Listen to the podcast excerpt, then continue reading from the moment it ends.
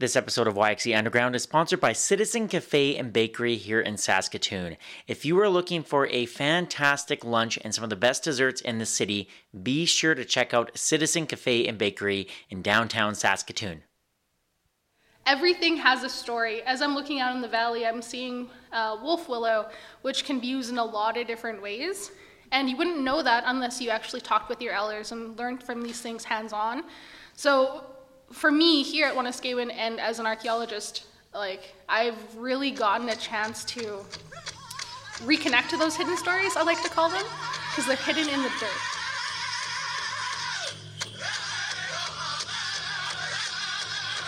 Hello, I'm Eric Anderson. The voice you just heard belongs to Honey Constant. Honey, along with Tara Jansen, are the featured guests in episode 1, season 3 of YXE Underground.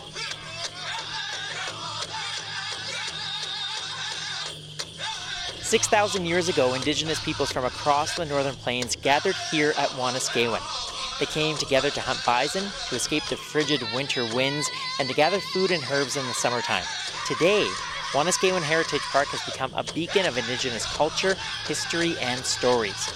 Tara Jansen and Honey Constant work at Wanuskewin, and this place holds a special place in their hearts the relationship with the park, and the role it can play in truth and reconciliation here in Saskatoon and the province are just two of the themes we'll explore in this episode of YXE Underground.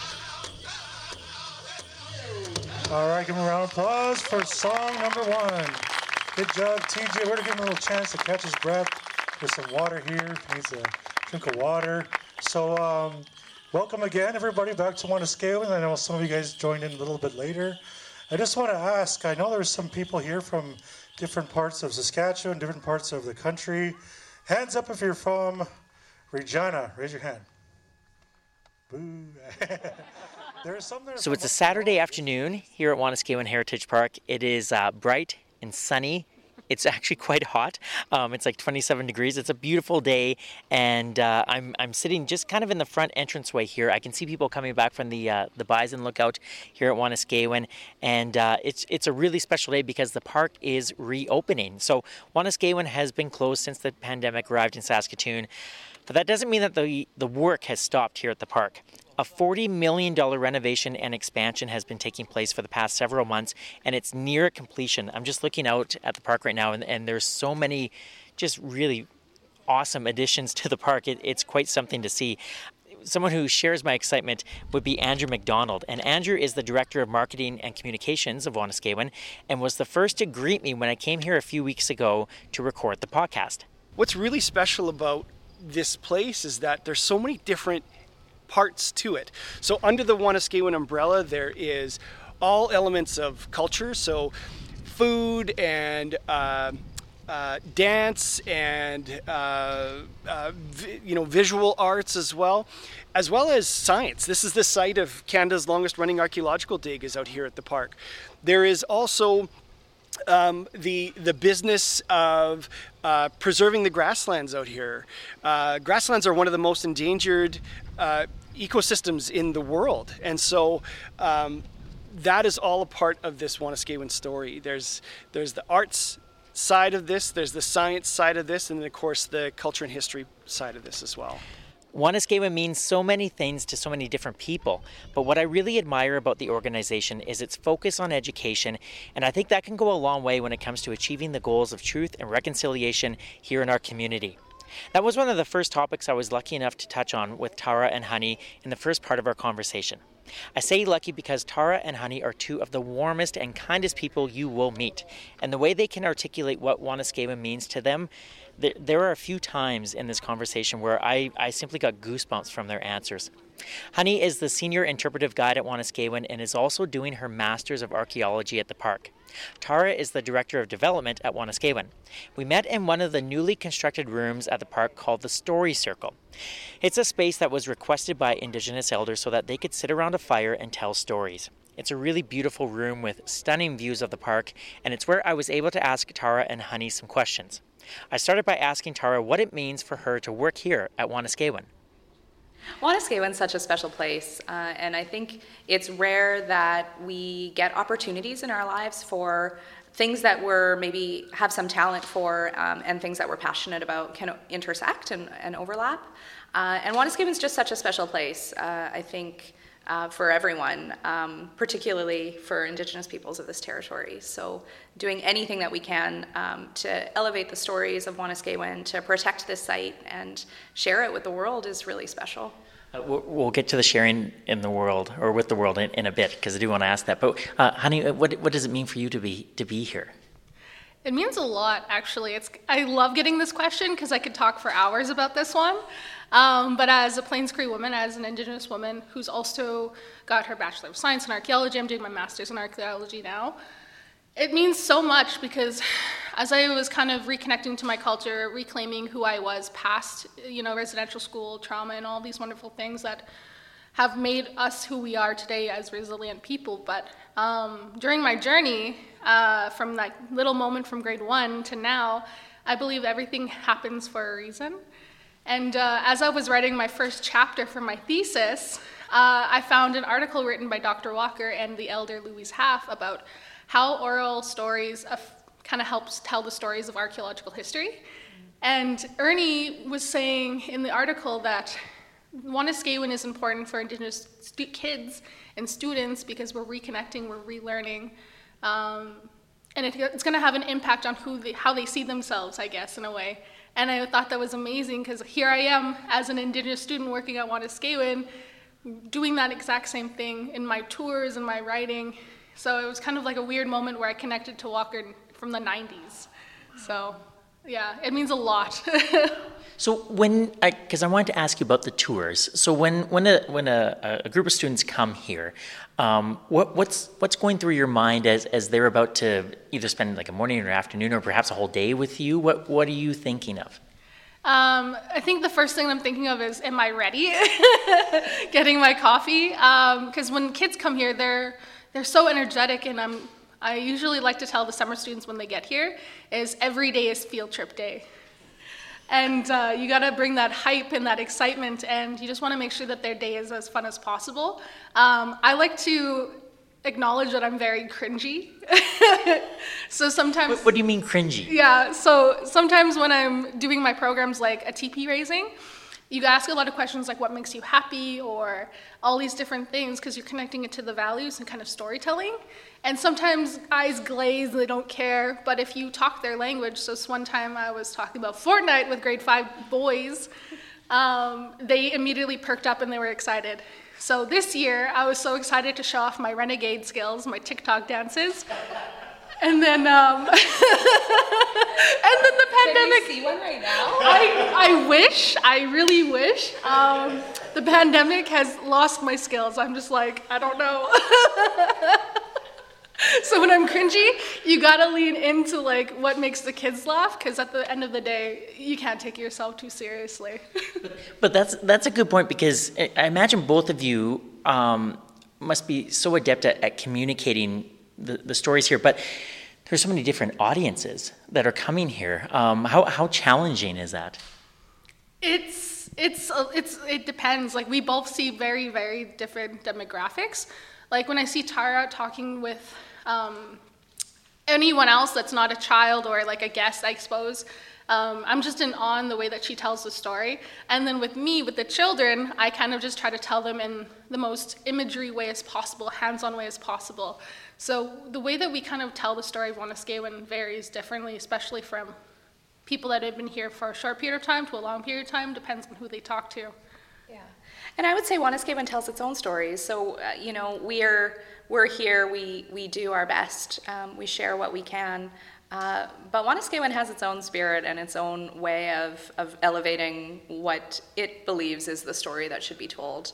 Um, so I think, uh, like Honey said, um, we, we, we share information as best as, as we can, but um, the magic kind of speaks for itself. We don't really have, I don't have much to do with it, I don't think. I'm, I'm, sure you have a little bit to do with it, Tara, but um, so, the, uh, you know, we're, we're talking a little bit about um, education, and, and one of the things I was curious to talk with you both about was um, sort of the role that you see Wanuskewin um, playing um, when it comes to truth and reconciliation, especially in our community. And I, have I've had the privilege of, of speaking with with some elders in our community who it's it, it's really driven home to me just how just how important this is and how much work needs to be done within Saskatoon. Um, and then I, you know, just driving out here this morning, and you know, just outside of the city is this incredible place that has has, has so much history. Um, so th- this is a really big question, and both of you can take it wherever you want to go. But like, where, how do you see Wanuskewin playing a role when it comes to truth and reconciliation? So this is another answer that I can give for like two days straight. Um, so a lot of the work that I do is surrounding truth and reconciliation and surrounding a lot of that oral history preservation and all these wonderful things. Um, so when I think about Wanuskewin contributing to truth and reconciliation, um, words from Ernie keep ringing in my head. We've been doing it since the early 80s. Um, we've been doing it since the inception of what Wanuskewin could be. And I'll maybe ask Tara to tell that story uh, to later on. But um, as an Indigenous academic, um, archaeology does have a lot to do with reclaiming that story and reclaiming who we are as a pers- as peoples, I guess. Um, how, how does it do that?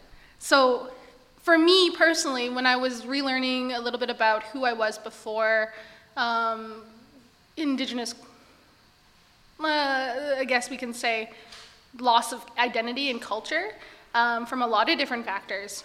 Um, we usually lost a lot of stories. We've lost a lot of that um, physical knowledge, I guess you can say. So, like how people do things, or the different ways we can use stinging nettle in foods and as bows and wonder all these things. Like everything has a story. As I'm looking out in the valley, I'm seeing uh, wolf willow, which can be used in a lot of different ways.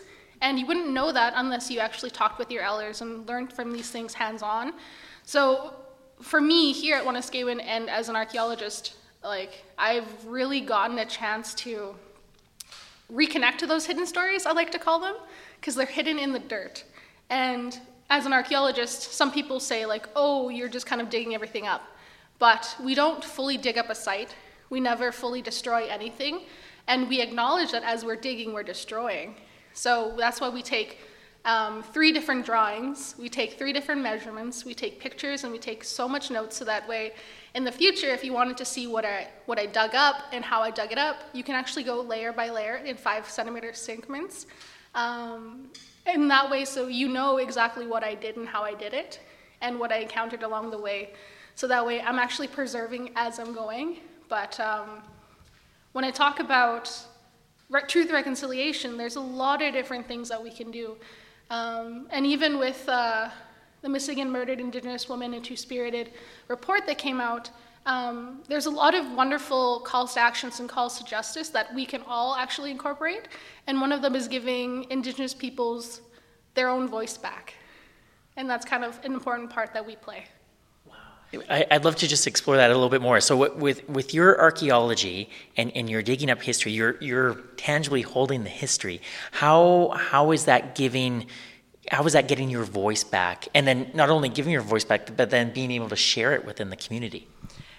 It's it's kind of hard to explain because. Um, I gotta acknowledge in the way that it's not my voice, and especially here at Wanuskewin, there are seven different different uh, Indigenous cultures that are present here, and I'm only one of them. Um, but something that, that I can think of right off the bat is um, something called an iniskim. And it's a little bison figurine that was uh, carried usually by a Blackfoot person, and more specifically a Blackfoot medicine man or shaman. And um, we found that here at Wanuskewin. And what was crazy is um, when you unveil even like the smallest little things to the biggest things ever, you just kind of have this weird sense of connection to the past. And it's kind of like finding old spirits in the ground, I guess.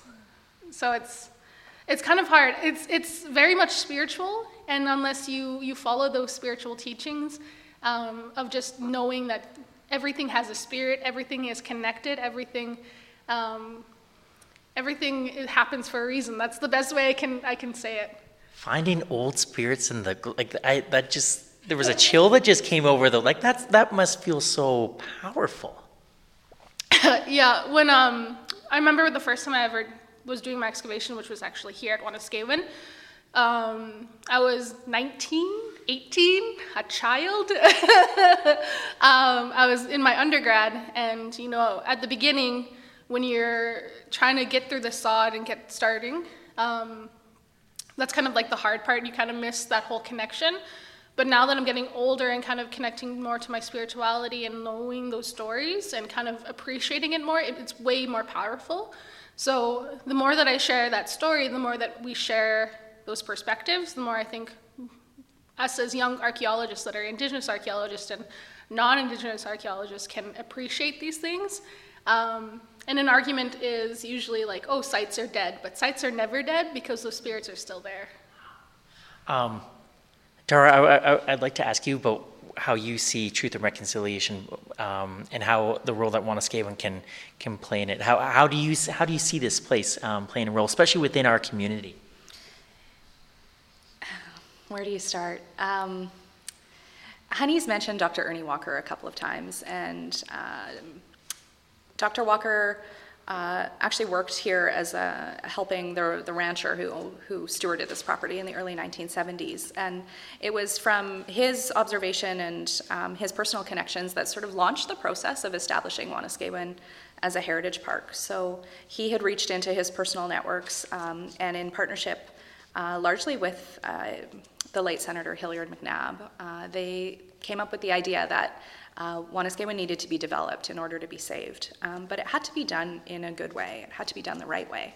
So they started the process of ceremonies, uh, and Dr. Walker actually uh, pledged at Sundance and followed ceremonial protocol and uh, invited Indigenous nations in to be able to make the decisions around the establishment of the park. Uh, so he shares a story that in 1984 there was a sweat lodge ceremony in Opimihaw Valley, which we're looking at right now, and a decision was going to be made. Um, would the elders and subsequently the nation support the development of Wanuskewin? Um, and the way Ernie tells the story is that, uh, you know, the, the final answer was yes. Um, and an elder by the name of Lawrence Tobacco said, um, you know, we're going to be in on this. Uh, and the reason is for education. We believe that this will be good for First Nations kids, particularly those living outside of communities, to be able to uh, reconnect with their culture, their language, their ceremonies. Uh, but we think it's good for non First Nations kids too. Maybe they'll learn something about treaties and obligations. Uh, and that was the intent. Um, so, right from 1984, the intent was this is a place for Indigenous and non Indigenous people to come together, to share, to learn, to connect uh, to the land and to each other.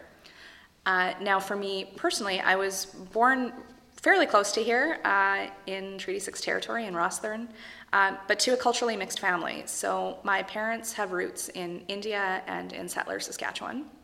And I was raised with the lie that uh, there's no history here. Uh, you know, all of these other cultures around the world have this rich history. Canada's so young, you know, we've heard all of these narratives. Um, and it was only with reconnecting to Wanuskewin and, and getting a deeper understanding of this place that there is history here. It's rich, it's vibrant, it's, as Honey has said, it's alive, um, it's present, um, and it predates the pyramids by 2,000 years we, which has nothing to do with the archaeological record, I will preface that, but it's such a, I, I love the analogy because it places us in a timeline of human history in a way that we all understand. Um, so, you know, people have been here since time immemorial. Uh, humans have been thriving in this land since time immemorial. To be just one little part of that history, I think, is so beautiful. Uh, and I think that Wanuskewin plays a role in that, in, in reconciliation, not with e- just with each other, but also with the land, uh, and now with the reintroduction of the bison with, with the animals, um, and restoring that kinship relationship um, between human, land, and bison that has been interrupted as a result of um, colonization.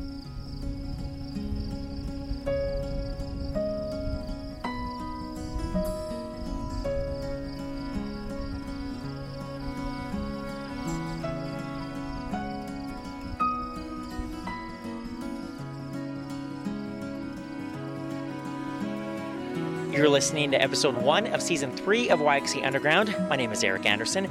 We are speaking with Tara Jansen and Honey Constant here at Wanuskewin Heritage Park.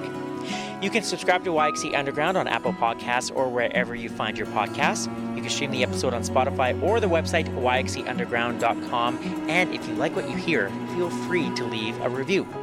Be sure to follow YXE Underground on Facebook, Instagram, and Twitter, and that's where you'll see some beautiful pictures from this episode taken by my friend Rana Andres. A big thank you to Citizen Cafe and Bakery here in Saskatoon for sponsoring this episode. I'm going to talk later on in the episode about how much I love their sandwiches and desserts, uh, but for right now, thank you to Citizen for your support of this local independent podcast. Wanuskewin partnered with Parks Canada to welcome six female calves from Grasslands National Park on a frigid December morning, and shortly thereafter, five more bison arrived at Wanuskewin from the United States. Today, there are 15 bisons grazing the grasslands here at Wanuskewin. I was so excited to see these bison. I, have never seen a bison before. I was curious to, to know more about their role in terms of grassland conversation, but I discovered, thanks to Tara and Honey, that there is a deeper cultural and spiritual meaning that the bison signify. Tara and Honey, along with Andrew McDonald, were kind enough to take me out to see the bison, and it was amazing. So I would like to take you out there right now to meet these bison, and then we'll return to the Story Circle room to continue our conversation with Honey and Tara. So we are outside of the bison's paddock, uh, outside of the big fence, on the safe side. Uh, we are overlooking kind of the powwow grounds, the largest bison jump, which is the Opimihaw bison jump. Uh, we are waiting for the bison to come towards us. So bison or bust. Honey, how many am I looking at right now? Um, I'm not sure how much you see, uh, but there should be 15. I am short. Thank you for noticing. um, there should be 15 in our general direction. I know I see one trying to hide behind uh, a little bit of tall grass. So they are quite ex- excellent hiders sometimes. But, really? Uh, yeah. For how big they are. Wow. Yeah. Um, I remember when the first yearlings came out here, you could barely see them because they were always hiding behind a giant dirt pile. So they have such an interesting personality. I think Honey mentioned it earlier that, you know, uh, we wouldn't be here without 6,000 years of human stories, and we wouldn't be here without 6,000 future years of human stories. So um, the bison, in some ways, remind us that we're just one small element in this whole bigger picture. Uh, and as the elders have always said, Wanuskewin is bigger than all of us. So it's wonderful to be supported. It's wonderful to be able to just have one tiny part of a such a significant project that um, will have a lasting impact for all of us. But before COVID, we actually created a brand new program, um, and it's called Wahkohtowin Bison Kinship. And it's actually a two hour specialty program for uh, students uh, aimed at grade four and up. And um, we were so excited to bring this because uh, Katie Willie, another senior archaeological guide uh, and grad student uh, underneath Ernie Walker, um, her and I kind of developed it together. And it talks about the story of bison as a keystone species. It talks about how they're so important to restoring grasslands and uh, wonder, all these wonderful things, I guess you can say. But uh, then the second half is kind of more of the cultural side, talking about the kinship, talking about how um, they're more than just Walmart, I guess, how they affect all parts of us and how they teach us things. Um, and as COVID kind of hit, we couldn't actually deliver it to anyone, which is kind of sad. But as soon as we reopen, um, I'm so excited to start delivering it and talk about it. So there's just so much to talk about when it comes to the bison. I think one of the things that surprised me the most, if I'm honest, um, is how close I felt to them, I guess. So again, it's kinship, and that's why I named it Wahkohtowin, because again, it's the kinship, that spiritual. Uh, uh, everyone is related. They're my they're my cousins. um, so as I was kind of preparing it, uh, the more that you repeat it, the more you say it, the more it feels comfortable, and it's kind of part of my my journey to reconnecting and all these uh, my journey has led me to. Um, when I think about delivering this program, I want it to be as authentic as possible. So the biggest part of my research and my journey was being comfortable with that that knowledge or that story of they're my family.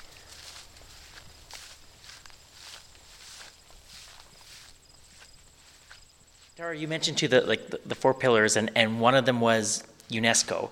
Um, and, and I'm, I'm very curious about that. Um, I was wondering if you could ex- explain a little bit about what UNESCO is and then why, why it's so important that, that this place be, be a heritage site. Yeah, absolutely. So, uh, UNESCO is the United Nations Educational, Scientific, and Cultural Organization. Uh, and they, um, soon after World War II, they established uh, what's known as the World Heritage List, uh, which protects and conserves uh, sites of outstanding universal value to all of humanity. So, what are those really special places in the world, either natural or cultural, um, that are worth protecting and conserving uh, into perpetuity?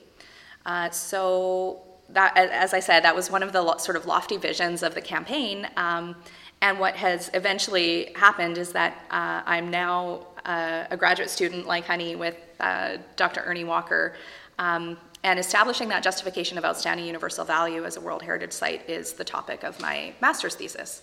So um, this is also like the penultimate way of, of fundraising because students are cheap and uh, it's an easy way to, to do some extra labor and win-win all the way around. So, uh, I mean, um, I think we're all we're all benefiting from this uh, this method of, of study. So, uh, it's kind of delightful. But um, one of the things uh, we had to do. So, in, in 2013, there was no process. Um, due to uh, the last ten, there's sort of a tentative list process. So every country puts forward a short list of sites that they feel are, are valid for World Heritage uh, review. Um, and the last list had come out in 2004. So normally they come out in every 10 years, but at this point, there was just no process in sight. Um, and in typical fashion with Wanuskewin, we decided to proceed anyway. Uh, we went to the World Heritage Convention. Uh, we looked up the documentation as to what would be needed to do this. Um, we met with folks from the Canadian Commission to UNESCO and Parks Canada. Um, and the result of that is that when the process did open in 2016, we were ready to submit an application. Um, so we'd done all of our work uh, and uh, were able to put together um, an application to be one of Canada's um, prospective sites. Now, the trick with this application is that we had to define how Wanuskewin was of outstanding universal value to all of humanity, and there was no other site like ours anywhere in the world in a text box of 200 words. You had you you only had 200 words. Do you remember those 200 words? What you I you you would think that I would. Uh, it, it was a lot of uh, it was a lot of uh, fine writing, but um, you know, in, in hindsight, I wish every application process was like that because if you can't say um, why you're of value in 200 words, then maybe you haven't defined your story well enough. Um, and ultimately, what Wanuskewin's story is that uh, is one of diversity. So within Opimihaw Valley, there are 19 pre-contact archaeological sites. That includes two bison jumps, teepee rings, habitation sites, and the northernmost medicine wheel in the Great Plains region. So there's no other place in the world that we know of that has that diversity of heritage resources and the examples of nearly every type of heritage resource uh, that one would expect to find in the Great Plains region. Um, and there's no other site anywhere in the world that every single cultural group was present at some point in time. So, as Honey mentioned, uh, we know of at least um, seven contemporary cultural groups which are tied to um, pre contact groups, which stretch back into, you know, since time immemorial. So uh, when we look at other sites, there's a, a, bison jump site in southern Alberta known as Head Smashed In, which is a UNESCO World Heritage Site. Um, we often use that as a comparison. It's the most spectacular bison jump in the world. Uh, it was only used by the Blackfoot peoples. So when we're comparing um, our uniqueness, we're able to say that Wanuskewin has bison jumps, but it also has all of these other heritage resources. And yes, Blackfoot peoples were here, but so was everyone else. Um, and ultimately, it's layering that story of, of kinship with the bison uh, with the tangible evidence of the archaeological record.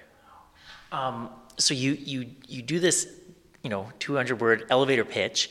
Um, where, where are you, where are you at now in, in so, terms of yeah, yeah, so we were placed on Canada's tentative list for World Heritage Sites in 2017, yeah. December 20th, which was just, uh, you know, such a huge milestone. Um, Saskatchewan doesn't have any World Heritage Sites. Uh, Canada has 20 altogether. Uh, and there are, there are very few sites that um, are able to look at the cultural dynamics. When we think of World Heritage Sites, we think of places like the Taj Mahal, the Great Barrier Reef, um, the Banff Jasper Parkway. Uh, you know, these really um, built up sites that either have a spectacular natural environment or um, really tangible physical physical evidence. Uh, and when we look at Wanuskewin, we have to think more about the intangible heritage. Um, what are the stories that are here? What are the spirits that um, are being uncovered? Um, what what will it mean then? Um, I, I, guess first of all, when when will you know if, if you get that official stamp of, of approval, and, and when you get it, because you will, um, what what will it what will that do to Wanuskewin? Yeah, so World Heritage designation is a long and arduous process. Uh, and the trick is that we have to capture 6,000 years of human stories and mold it into an international Eurocentric bureaucracy. So that's ultimately my job, which is um, actually kind of great. Um, that's I, I, wouldn't feel comfortable, uh, you know, only telling stories, but to be able to to work with the the people who are here and and make sure that the stories that they want told are elevated in that sort of 200 word box uh, is really is really interesting. Um, we're hoping for designation 2024 2025. We're uncertain of how COVID 19 has affected the process internationally. Um, but as soon as we submit our application, there's an 18 month evaluation process where uh, you know evaluators from somewhere around the world will come come to town. Um, they'll look at the site. They'll maybe stop you on the street and ask you why you think Wanuskewin's important. Um, and ideally, you'll be able to tell them that um, you know this is something that predates and transcends all of us, uh, and it's worth protecting. Um, do, do you get excited or nervous thinking about when when those people come to, to, to see the site and you're, you're smiling oh. nervously I'm smiling nervously you know there are milestones that we have to reach before we get there so um, I think the benefit that I have is that I'm, I'm just looking at the next deadline instead of like worrying about whether how we'll be judged because uh, you know uh, at that sweat lodge ceremony that I mentioned earlier in 1984 the elders reassured us that you know you don't have to worry about this. Um, Wanuskewin is bigger than all of us, and this was meant to happen. So it's out of our control anyway. We'll just do our best. Yeah. Oh, that's really nice. Um, you, you, both have been really considerate with your time. Um, before I let you go, um, I'm, I'm, curious. that the park is set to reopen on the 5th of September. Um, these last few months have been just, yeah, just weird and different in, in so many different ways. what is it going to mean to both of you to, to know that the doors are open and, and people can come here again? Um, for for me, it means it's uh, it's hard to say. Like I'm super excited, super nervous because then uh, everything kind of looks a little different. Usually, my typical summer looks like nine till five or eight thirty to five, uh, nonstop tours and talking and being energetic and talking to people and telling stories and hearing their stories and um, just just being with people. But uh, a big part of my job is talking, um, which with COVID 19, I'll have to wear a mask or people will have to wear a mask. So, uh, lucky for me, I can talk very loudly.